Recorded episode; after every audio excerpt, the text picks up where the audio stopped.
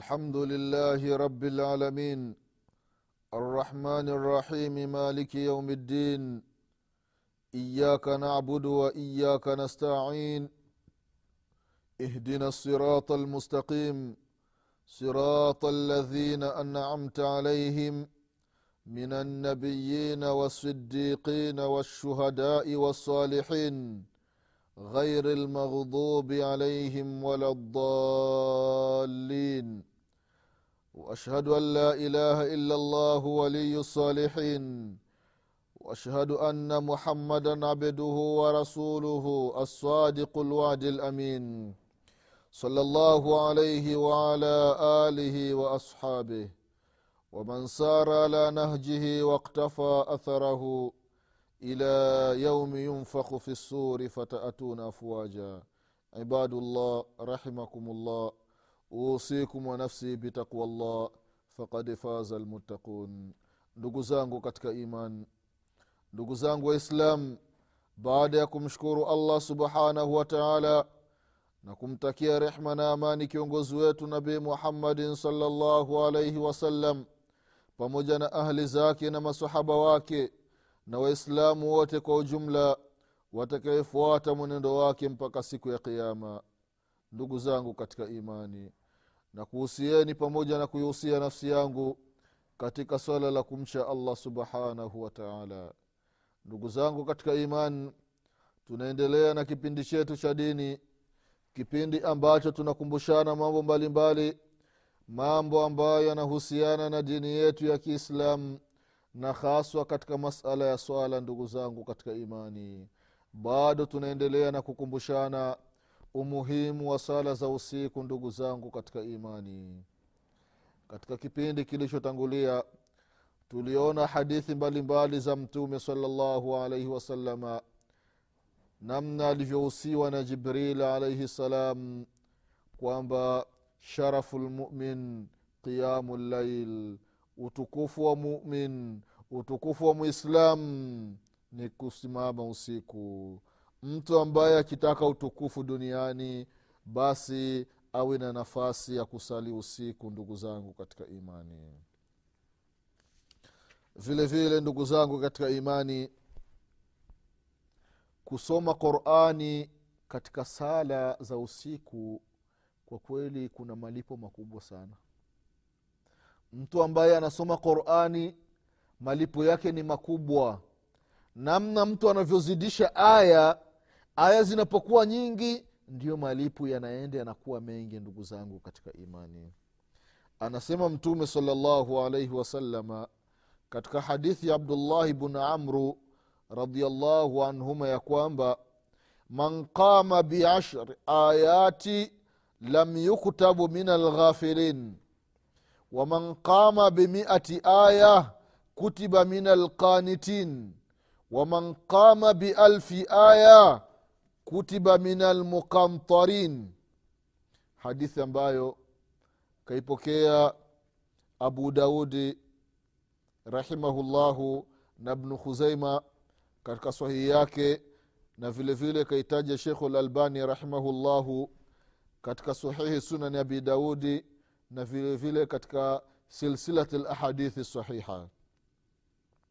Anasema mtume salllahu alaihi wasallam ya kwamba man qama biashari aya biashari ayati yoyote ambaye atakayeswali sala ya usiku akasoma aya kumi.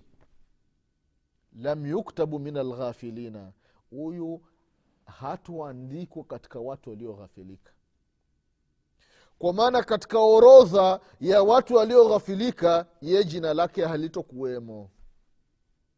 Huyu ni yule ambaye anasali sala za usiku baada ya alhamdu anasoma baada yake aya kumi. Waman qama bimia yule ambaye atakayesali sala za usiku halafu akasoma rakaa akasoma aya mia moja.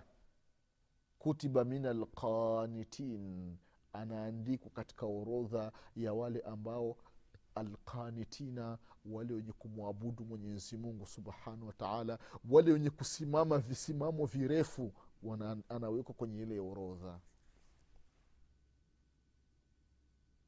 Qanit ni yule mtu ambaye anasimama kisimamo kirefu kwa ajili ya mwenyezi mungu. Qanit ni yule mtu ambaye anamtii mwenyezi mungu subhanahu wataala waman qama bialfi aya yoyote ambaye atakayesali usiku halafu akasoma aya elfu moja katika sala yake allahu akbar kutiba min almuqantarin. Sasa yeye anawekwa katika orodha ya alqantara. Hili daraja la kantarina ima ni thawabu zinakuwa nyingi au katika kundi maalum la hili daraja ndugu zao katika imani hawa ni watu ambao wa hali ya juu. Daraja ya hali ya juu mtu anakuwemo. Hii ni faida anapatikana mwislamu anasali sala za usiku halafu kisimamo kinakuwa ni kirefu. Ndugu zangu katika imani sala za usiku ubora wake ni mkubwa na malipo yake ni makubwa mbele ya mwenyezi mungu subhanahu wa taala. Sasa afdal auqat qiyamu llaili ni wakati gani bora wa kusali sala za usiku? Sababu mtu magharibi inapoingia usiku umeingia. Au kama tulivyoona katika vipindi vilivyotangulia mtu akimaliza sala ya isha ni kwamba sasa muda wa sala za usiku umeanza baada ya sala ya isha sasa ni muda gani ambao ni bora wa kuswali sala za usiku?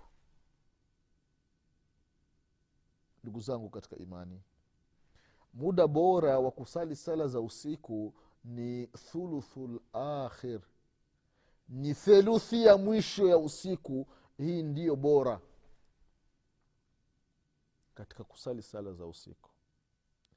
Ikiwa utalala na unataka kusali usiku basi ule usiku ugawe katika makundi matatu. Kundi la kwanza achana nalo kundi la pili achana nalo kundi la tatu ndio simama uanze kuswali sala za usiku. Huu ndio theluthi ya mwisho ya usiku na ndio bora katika kusali sala za usiku ndugu zangu katika imani namna gani mtu atajua theluthi ya mwisho ya usiku? Angalia magharibi inaingia saa ngapi? Ikiwa magharibi inaingia saa kumi na mbili kuanzia saa moja saa mbili saa tatu saa nne saa tano saa sita saa saba saa nane saa tisa saa kumi. Saa kumi na moja saa kumi na mbili alfajiri. Haya masaa kumi na mbili yagawe katika sehemu tatu. Kuanzia saa moja saa mbili saa tatu saa nne. Hii ni theluthi ya kwanza saa tano saa sita saa saba saa nane hii ni theluthi ya pili. Theluthi ya tatu inaanzia kwenye saa tisa.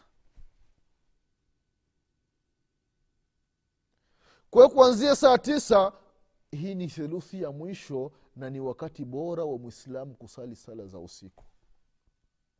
Na ndiyo wakti nuzul. Mwenyezi mungu subhanahu wataala ananadi kila usiku hal min mustaghfir hal min sail je yupo yule ambaye anataka msamaha ni msamehe makosa yake. Yupo yule mwenye shida mwenye matatizo mbalimbali nimkubalie matatizo yake. Allah subhanahu wataala ananaji anasema kila usiku. Huyo wakati watu wamelala dunia imetulia unasikia kimya.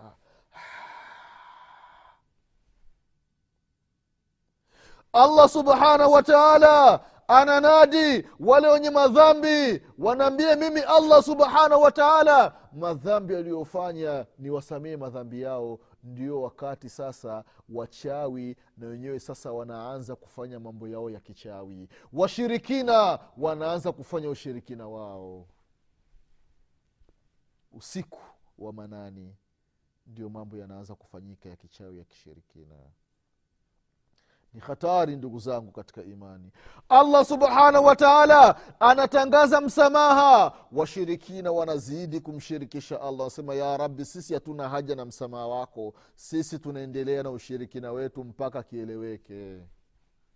La haula wala quwata illa billah. Ndugu zangu katika imani ushirikina ni mkubwa. Ushirikina ni dhambi kubwa. Ndio maana allah subhanahu wataala akasema ndani ya qurani ya kwamba ina llaha la yaghfiru an yushraka bih wayaghfiru ma duna dhalika liman yasha. Waman yushrik billahi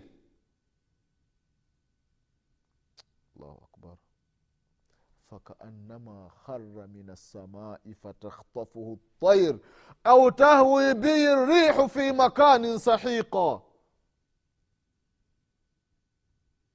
لئن أشركت ليحبطن عملك ولتكونن من الخاسرين. Bali llaha fabud wakum min ashakirin ushirikina ndugu zangu katika imani ni hatari. Ni dhambi hakuna dhambi inayozidi shirki ndugu zangu katika imani. Miaka kumi na tatu mtume salallahu alaihi wasalama anawalingania watu waache ushirikina katika mji wa makka. Shirki ni hatari ndugu zangu katika imani. Katika mikoa ya tanzania siutaji mkoa kuna bwana mmoja alikuwa anafanya kazi. Anatoka kwenye mkoa wake anaenda mkoa mwingine. Ndio kampuni ilikuwa imempangia. Sasa kwenye ule mkoa wake alikuwa ipo na mke. Kwenye ule mkoa mwingine hana mke. Wakati mwingine anakaa wiki moja wiki mbili anarudi. Sasa akajiwa na fikri ya kuoa kwenye ule mkoa wa pili sasa mtaani akaona kuna binti anatembea barabarani. Anavaa majilbabu amejistiri. Akaona huyu ndio wa kuoa. Akaenda akaongea naye akaongea na familia yake. Mambo yakawa safi ndoa ikafungwa. Akirejea kwenye mkoa wake anakuwa na yule mke wake wa zamani bimkubwa akirejea kwenye yule mkoa mwingine basi anakuwa na bi mdogo. Mambo tena ya kulala gesti ikawa hakuna. Hali ikenda hivyo mpaka sasa kampuni habari ruti za kwenda kwenye ule mkoa mwingine zikafa. Ikabidi abaki kwenye ule mkoa wake. Ikabidi amchukue yule mke wake bimdogo wakaenda naye kwenye ule mkoa wake wa zamani. Sasa anakuwa na wake wawili. Sasa mtaani watu wanamwambia yule jamaa kwa kweli tunashukuru. Umetuletea kitu ambacho kinafaa. Huyu mke wako anatufaa sana. Anawafaa kwa nini? Kwa kweli ni mtu wa maana sana. Haumwambii kitu gani kinachoendelea. Kumbe ndugu zangu katika imani huyu mke wa pili alikuwa ni mchawi. Allahu akbar. Mtu anajistiri ndio zama tulizo nazo. Baadhi ya waovu wanatumia mavazi haya ya heshima kwa ajili ya kufanyia ufuska wao. Mtu anavaa jilbabu mtu anavaa juba mtu anavaa niqabu anavaa ninja kwa ajili ya kujificha kwenye maovu yake ndugu zangu katika imani. Mtu anavaa ninja ili wasimuone kwamba ni fulani ameingia gesti. Mtu anavaa juba anajistiri ili sijulikani kwamba ye ni, ni, ni kahaba. Ye ni changudoa watu wanayadhalilisha mavazi ya kiislamu. Lakini kalla mavazi ya kiislamu mtu hayadhalilishi bali anajidhalilisha mwenyewe na mwenyezi mungu subhanahu wataala atamdhalilisha hapa duniani kabla ya siku ya kiama kumbe huyu mwanamke alikuwa ni mchawi ndugu zangu katika imani. Sasa pale mtaani kumbe kuna wachawi. Maana yake watu wanajuana wanasema waswahili ya kwamba waarabu wa pemba hujuana kwa viremba. Wakajua kwamba hapa kuna kuna jamaa. Njia yetu ni moja. Basi baada ya kuwa wameshawasiliana wale wachawi. Sasa jamaa akasikia kwamba mwanamke wako ni mchawi bimdogo. Mm. bimdogo eh. mbona anasali sana? Anajistiri anafanya nini allahu akbar. Kumbe hajui kwamba wachawi ndio huswali sana. Baadhi ya misikiti wallahi inatisha ndugu zangu katika imani. Mchawi ile adhana allahu akbar mchawi yupo msikitini. Hapitwi na sala lakini angalia mambo anayofanya usiku ndugu zangu katika imani. Wallahi kuna sehemu nimekwenda. Kuna imamu alikuwa anasalisha pale msikitini wazee wa msikiti wanamfanyia sihiri imamu wakamroga. La ilaha illallah. Wanajidai ti ni waislamu.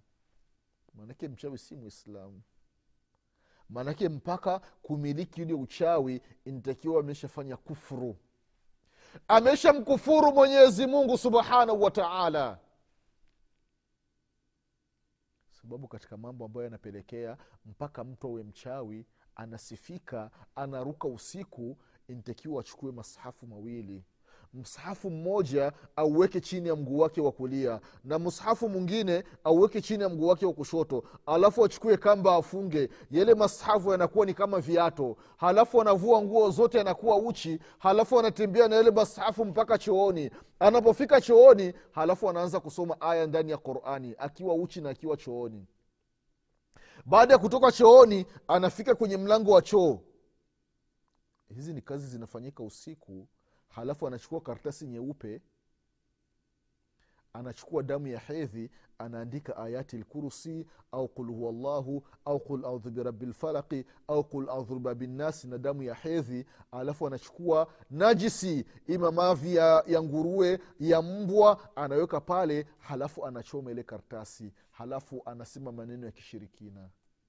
Hapa ima atasikia sauti au ataona mnyama. Sasa huyu sauti inakuwa ni sauti ya sheitani. Au huu ni mnyama akija basi ni yule jini au sheitani amejigeuza kuwa mnyama halafu wanaanza kuongea wanawekeana mkataba ndugu zangu katika imani. Hii sio mada yetu. Mchawi ni mshirikina ndugu zangu katika imani. Mchawi ni kafiri. Akifa katika hali hiyo bila kutubu ni miongoni mwa watu wa motoni fi nari jahannama khalidina fiha abada atakuwa pamoja na babu yake ibilisi ndugu zangu katika imani huu jamaa kasikia kwamba mke wake ni mchawi lakini akiangalia hali za mke wake haamini na yeye akaenda kwa wataalamu wakampa dawa kwambia usiku utaona mambo ambayo anafanya. Basi usiku ujifanye kama umelala kumbe upo macho. Usiku jamaa akalala. Alipolala usiku wa manani anajifanya kama amelala akamwona mke wake anatoka taratibu kitandani akaenda mpaka chini. Alipofika pale chini akaenda kwenye mizigo yake akafungua taratibu akatoa mfuko akakaweka chini akatoa tu vitu pale akaweka chini. Akatoa kasanamu kalikuwa pale mbele akakaweka chini. Alipofanya hivi na akafu vile vitu vyao huwa wanavaa kuna vitu maalumu huwa wanavaa. Hapa anafanya haya mambo yupo uchi mme wake anamuona. Akavaa vile vitu vyao ambavyo wanavaa jezi maalum sio nguo hizi hapana. Kuna jezi maalum wanavaa lakini hizo jezi wanavaa wakiwa uchi. Jezi zinavaliwa sehemu maalum. Ima kwenye kiuno au kwenye mikono hapa au shingoni. Ni zana hizo. Basi shekh mume hali yote anaiona. Mke wake kalika sanamu akakaweka mbele upande wa kibla halafu akakasujudia kale kasanamu